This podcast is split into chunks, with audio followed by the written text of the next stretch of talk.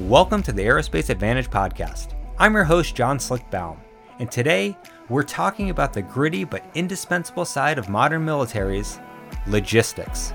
The former commander of U S Transportation Command, General Darren McDew, was fond of saying logistics is a lot like the light switch in a room. A combatant commander walks into his or her office, flips on the light, the lights come on without much thought of how the electricity is created, pushed through a series of transformers and power stations, and transmitted across power lines before making the light bulb glow. And that's the way logistics has worked for the U S military for the past twenty plus years of operations in the Middle East. When the United States wants to take action, it can and it does anywhere in the world at the time of our choosing. And that is because our logistics capabilities are unparalleled. In fact, our military has relied on a global transportation network, huge number of contractors, and vital partner nation support in order to keep the lights on, the chow halls stocked, our vehicles fueled, and our munitions bunkers full, and of course the flight lines operating at peak efficiency. But this accomplishment has not gone unnoticed by our nation's potential adversaries. Countries like China, Russia, and Iran recognize that the easiest way to kill an F twenty-two or F thirty-five, it's not in the air. It is on the ground. They're focused on keeping U S forces away from the front lines by targeting logistic nodes, airborne tankers, and command and control capabilities, all of which become even more important to U S operations in the Indo-Pacific, where the vastness of that A O R acts as a force multiplier for potential enemies. So with that, I am really excited to introduce Lieutenant Colonel Josh "Doc" Holaday to the show. Now, he's a C seventeen pilot, an Air Force strategist, and former Indo-PACOM planner. He's also served here at the Mitchell Institute for the past year, where we have really enjoyed having him as part of our team. So, Doc, thank you so much for being here. How you doing, Slick? Thanks for having me. Well, Doc, let's start at the beginning. Can you briefly describe your career experiences so our audience can understand a bit more about you and the way logistics works in the Air Force? Sure thing, Slick. I spent uh, started my career in the C seventeen, flew for seven years operationally, starting in two thousand five, uh, four years in Charleston and three years in Dover. I flew a ton of missions, all of them to the CENTCOM A O R, so flying over to the Middle East, stopping in Germany, stopping in Spain, stopping in South Africa on my route to Qatar, where I flew numerous, numerous missions into Iraq and Afghanistan, Oman, Djibouti, et cetera, just supporting the overall U S effort there. In my entire seven years flying the C seventeen initially, I I went to the Pacific two times, two missions to the Pacific. So CENTCOM was where I was, where I where I worked. After that, I'd had enough. I volunteered to go to staff. So I went out to Air Mobility Command headquarters in Illinois. And then uh, from there, I went to Army School at Command and General Staff College out in Kansas, followed by S A S in Maxwell, Alabama. Alabama. And then I went out to uh, PACOM, where I was uh, randomly assigned to the J five shop there. And that kind of changed the entire trajectory of me as a career officer and, and as a strategist. So I had a baptism of fire into all things China, our allies and partners in the A O R, great power competition, et cetera. Within a month of arriving in PACOM, I was already out on the road traveling and meeting with our allies and partners out there. After two years at PACOM, I was fortunate enough to get hired as the Chief of Safety at the wing at Hickam. So I went down there uh, where my side hustle was participating in the Pacific Air Force's ACE working group, or the Agile Combat Employment Working Group, uh, which culminated in early two thousand nineteen when I went out to Guam for a six-wing exercise called Resilient Typhoon, where we deployed six wings to Guam and then uh, did distributed operations to five different locations over the course of three days, which was really neat. And then after that, I was very fortunate to command the five thirty-fifth Airlift Squadron, flying C seventeens at Hickam, flying all over the Pacific. Uh, and there, the highlight of my career was um, getting my airmen promoted. We had a very, very high rate of promotion, which was awesome because they were working really hard. Uh, we did a lot of exercises unilaterally, meaning my squadron went out with the Republic of Korea, with Australia and the Indian militaries to, to train with them, with their C seventeen forces and with their special forces, which was really awesome. So overall, my career is basically two halves of a career. The first half, big Air Mobility Command, flying C seventeens, and the second half, basically not flying, but heavily involved in the Indo-Pacific uh, in strategy and the challenges that we face out uh, with peer adversaries. Hey, Doc, that's a, a huge difference between the two halves uh, of your career. And, you know, my time in the F sixteen, I deployed several times and always needed Air Mobility Command. If it was tankers, obviously, to keep me uh, airborne uh, so I can accomplish a mission. But also, I could see the wide-body aircraft at my bases, too. You know, the C one thirties, the C seventeens, and aircraft uh, that haul all the big stuff. And those aircraft were operating uh, at the very edge of America's global reach. And obviously, we had a lot of issues uh, that we needed to cover, from extremism in the Middle East and Africa to supporting uh, allies and partners in Europe, all the way to the other side of the globe, operating at the edges of the Indo-Pacific. And uh, obviously, it's a, a lot to cover. So can you talk to us today about what that looks like right now and how the uh, United States Air Force is going to get after this incredibly uh, far-reaching mission set? Well, Slick, of, of course it's true that international competition, crises, the threat of war, et cetera, these all remain present today. It's always been the case throughout history. I think it'll always be the case. In times of crisis or war, logistics basically is what allows the U S and our allies to keep moving and be ready to respond to future crisis or future future actions. I mean, if you want a great example of how not to do this, look at Russia's invasion of Ukraine, where you've got vehicles stuck in the mud, you have tanks being blown up or being towed away by Ukrainian tractors. So that's it just shows you the implications of doing logistics wrong. When you consider a possible crisis or conflict in the Indo-Pacific, the demand on our logistics forces, I expect, will grow exponentially, especially if we start operating from smaller and more remote locations. In fact, Air Mobility Command is already operating aircraft and assets across the globe on a daily basis. So you can imagine how big the increase in demand would be if we start operating in a vast area that's relatively remote. And the future of Air Force operations, or even, even joint operations, because Air Mobility Command and U S Transportation Command, they truly do support the joint force in combat. These will all rely heavily on increased logistics capabilities. But in the Indo-Pacific, this is going to be really hard. It's going to take some innovative thinking about how best to meet that demand. Let's get more into that in a minute, but first let's help the audience get a better picture of how we do logistics today. So to say it real briefly, what Air Mobility Command does is it provides forces to combatant commanders. It provides stuff and things, people who have their shots, they have their right equipment, they've got the right training, out to the combatant commander. And the combatant commander then operates those forces in combat. Uh, so our tankers and C one thirties operate a lot like fighters and bombers, or anyone who's been part of an air expeditionary force deploying to the Middle East. You basically change operational control from your parent major command, meaning you're you're part of Air Mobility Command, and when you deploy, you take that patch off and you put on the patch for the deployed location. You're now part of, in this case, Air Forces Central. But that's not true for C fives and C seventeens. We're what's called enablers. So instead of being part of an air expeditionary force, we just enable all the expeditionary forces all the time. So for example, in my career, I deployed four times to the CENTCOM A O R, meaning the Middle East. And I had dozens and dozens and dozens of T D Ys when I wasn't deployed. All of them, like I said, other than two in seven years, all of them went to the Middle East. But I was never actually part of the Air Forces Central. I was never actually part of the organization there in CENTCOM. And that's kind of unique for air mobility forces. So for, for units that don't change when they're deployed, what they basically do is they have operational support requirements from the combatant commander, and they coordinate those for support back with our Air Operations Center back in Illinois, which is called the six eighteenth A O C, or its legacy name, some of our listeners may refer to it as the Tanker Airlift Control Center, T A C C. So overall, the command and control for my unit, the C seventeen units out there, went all the way back to the A O C in Illinois with coordination with the A O C out in uh, in the Middle East where we were. So even at the height of the wars in Iraq and Afghanistan, the C A O C, the combined A O C, or the, the Combined Air Operations Center at Al Udeid, talked and coordinated with the, the A O C back in Illinois for all of my missions. And what that does is it allows the central agency of Air Mobility Command to retain the ability to recall airlift forces in case of an emergency for use elsewhere. And that's how T A C C operates today. They do global command and control, even if forces are pulled away to another A O R for operations or exercises or training or whatever else is going on. But the Central Repository for Global Airlift in Illinois retains the ability to reach out and change those missions if something of a higher priority comes about. All right, Doc, let's flesh this out some more. Uh, A M C obviously has a lot of aircraft to serve the uh, airlift requirements for the U S military across the globe, right? Exactly. So the Central Command commander back in two thousand eight certainly had his hands full with the requirements because he had two wars going on in Iraq and Afghanistan, plus operations throughout the Middle East. And we had a lot of assets from Air Mobility Command in theater, and we were conducting inter-theater airlift and refueling in order to meet that demand. But Air Mobility Command's job is to feed that fight while retaining capability to respond anywhere else. So if the President of the United States needed to travel, like when President Bush went to Africa, we could support. A major exercise in the Pacific, no problem. U S Army or Marine Corps troop rotation, we're there. This construct allows Air Mobility Command to turn down training temporarily, dial up operational aircraft, support the combatant commander and require, who requires the forces, support the President of the United States, support anyone, anywhere around the globe, and remain ready for further challenges. That's always Air Mobility Command's goal. The thing that allows this to happen is the global reach of their Air Operations Center in Illinois. So let me provide you a real-world example.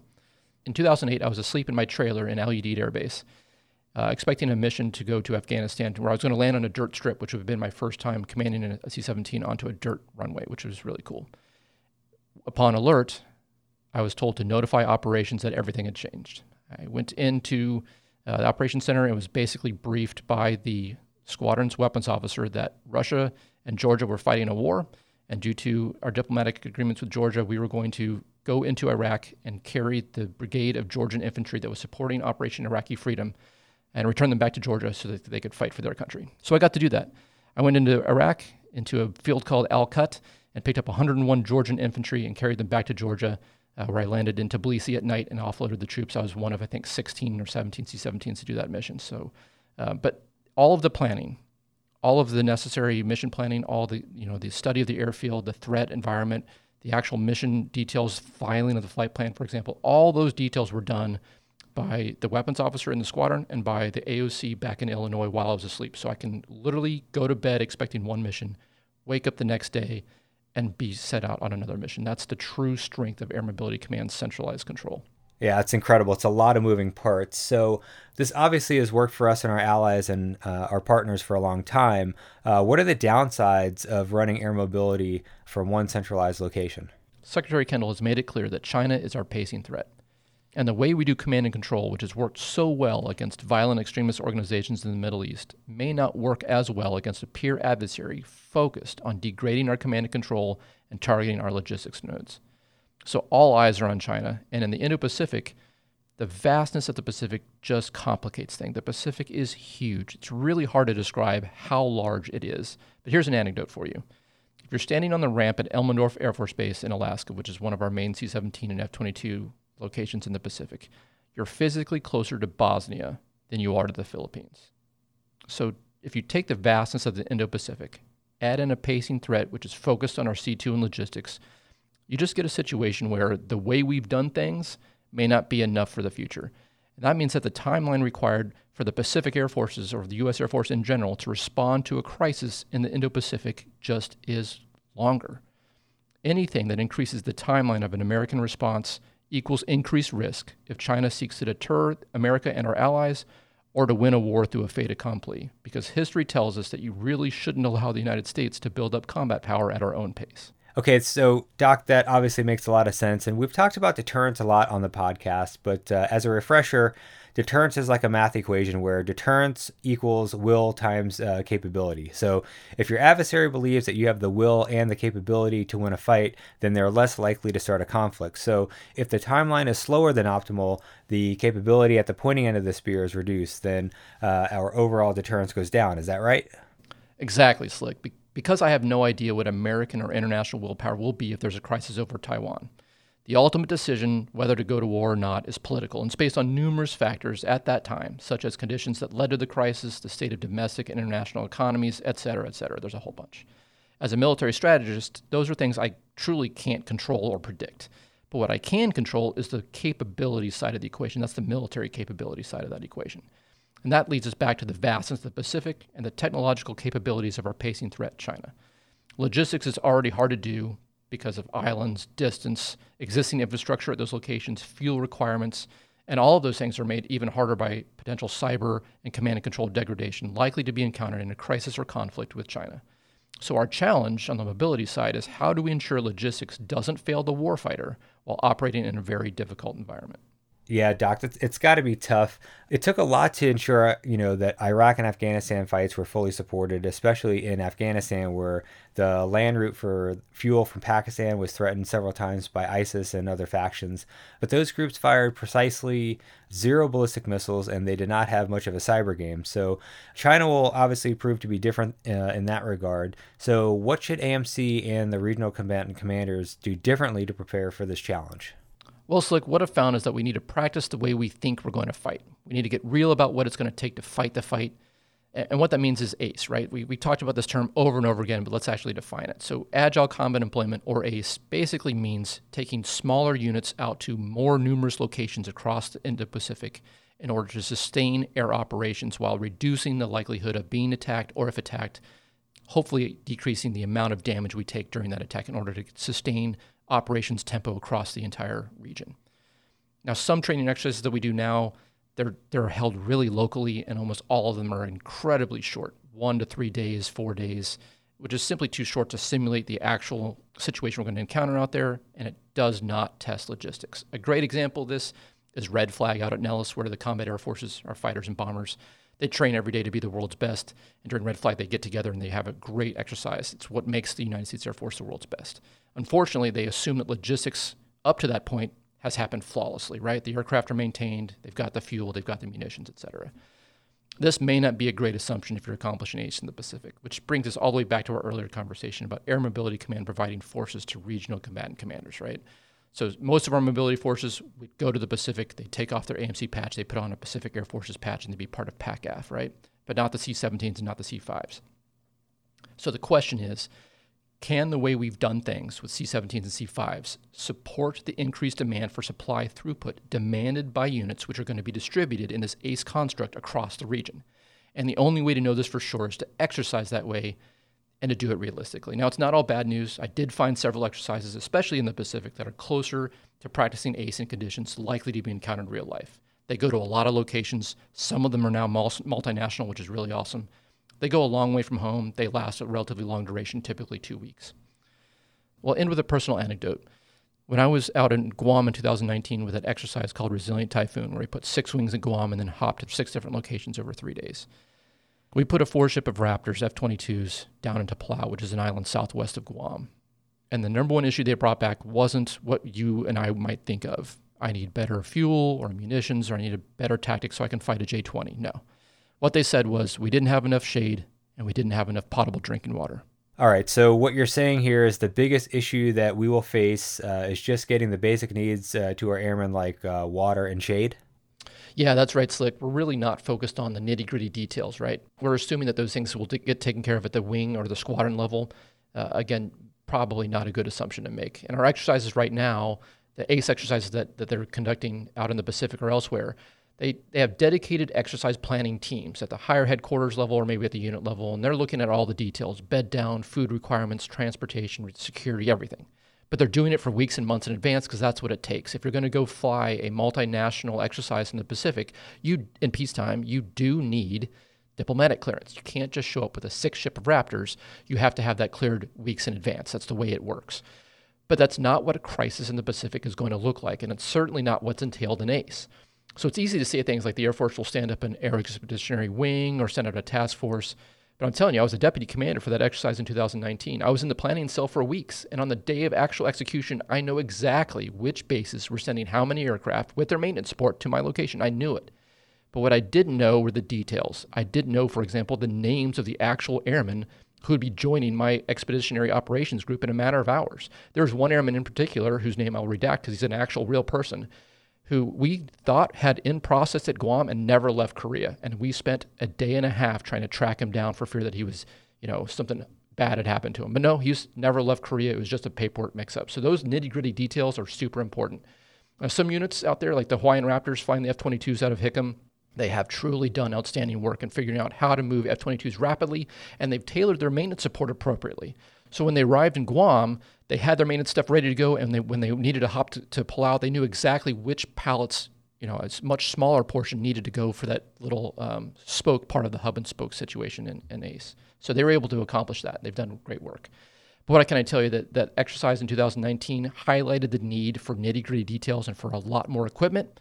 Unfortunately, when I left my C seventeen command in two thousand twenty-one, my personal efforts to try to procure communications gear, medical support, all of that was cut from the unfunded requirements list, which means there's basically no requirement out there right now today for the PACAF C seventeen unit to purchase, own, maintain, or be trained on any sort of stuff like potable water filters, having M R Es ready to go, organic medical capabilities beyond the flight dock, and a you know bag of first aid kits. The requirements of ACE in the Pacific haven't yet translated into funding and procurement requirements for tactical units, and that's a big problem. I believe that problem can be fixed, but it'll take money, and the Air Force and D O D as a whole has funding issues across the board. It's a real challenge. Well, Doc, I gotta say, just listening to you, you know, the problem is much larger than I thought. So how do we go about fixing all this? So as I discussed, I think the first thing we need to do is exercise differently. Uh, Air Combat Command has ACE lead wings designated. Uh, but they're limited to the lift they can purchase from A M C, or they do exercises near their wings like Seymour Johnson does, uh, which doesn't really simulate ACE in the Pacific. But the great thing here is that those wings have the rows pinned on them, and that's a huge first step. The next thing to be done is that the air forces in Europe and PACAF should do the same thing, but for their geographic areas. They should name the actual people, the actual man or woman who's going to lead an air expeditionary wing in a fight-to-night scenario, and then empower them to run fight-to-night exercises.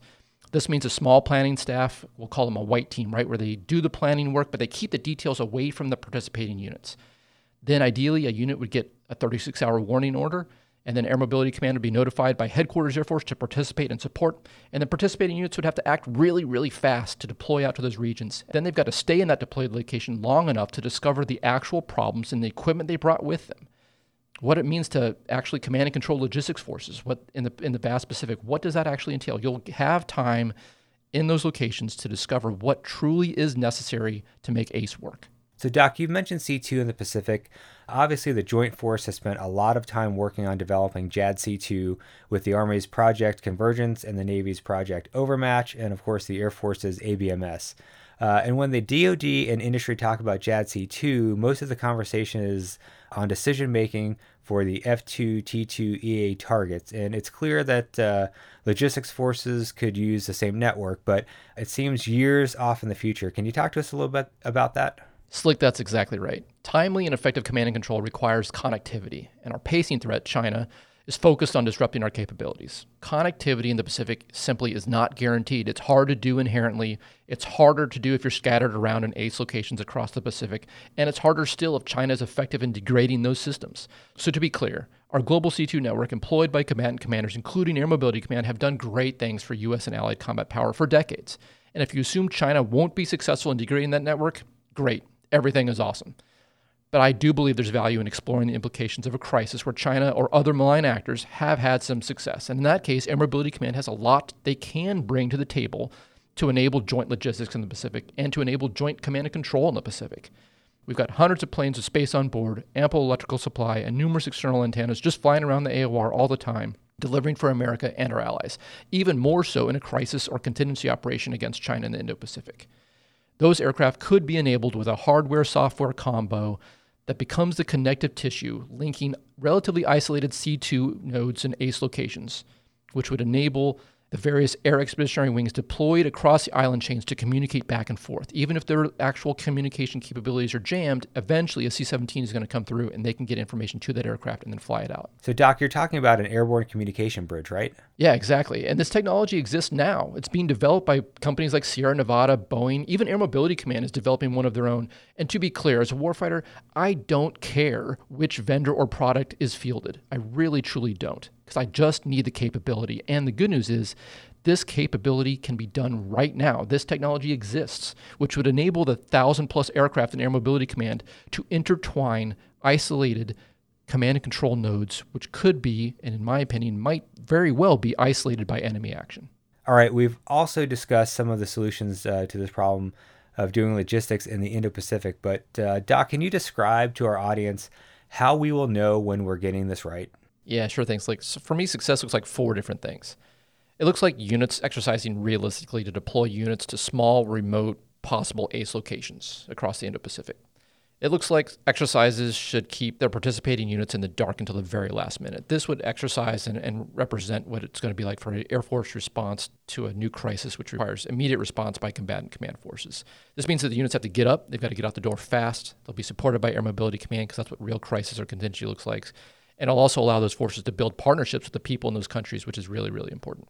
Three, success to me looks like individual leaders get the rows pinned on them to be ACE leaders. This makes ACE real for those people, right? You're the person who's going to go out and execute this. It it automatically gets buy-in from them because they're going to be out on these islands, right? They are going to have to come back and organize, train, and equip their forces. They're going to want to do that. And finally, to me, success looks like those leaders, those lieutenant colonels, majors, master sergeants, et cetera, they will be figuratively jumping up and down after an ACE exercise, demanding more training, more equipment, and better capabilities. Because if you do those four things right that I just mentioned, if you go out there, if you go far and stay there for a long time, areas of inadequate support will become very, very apparent. All right, Doc, we're getting short on time.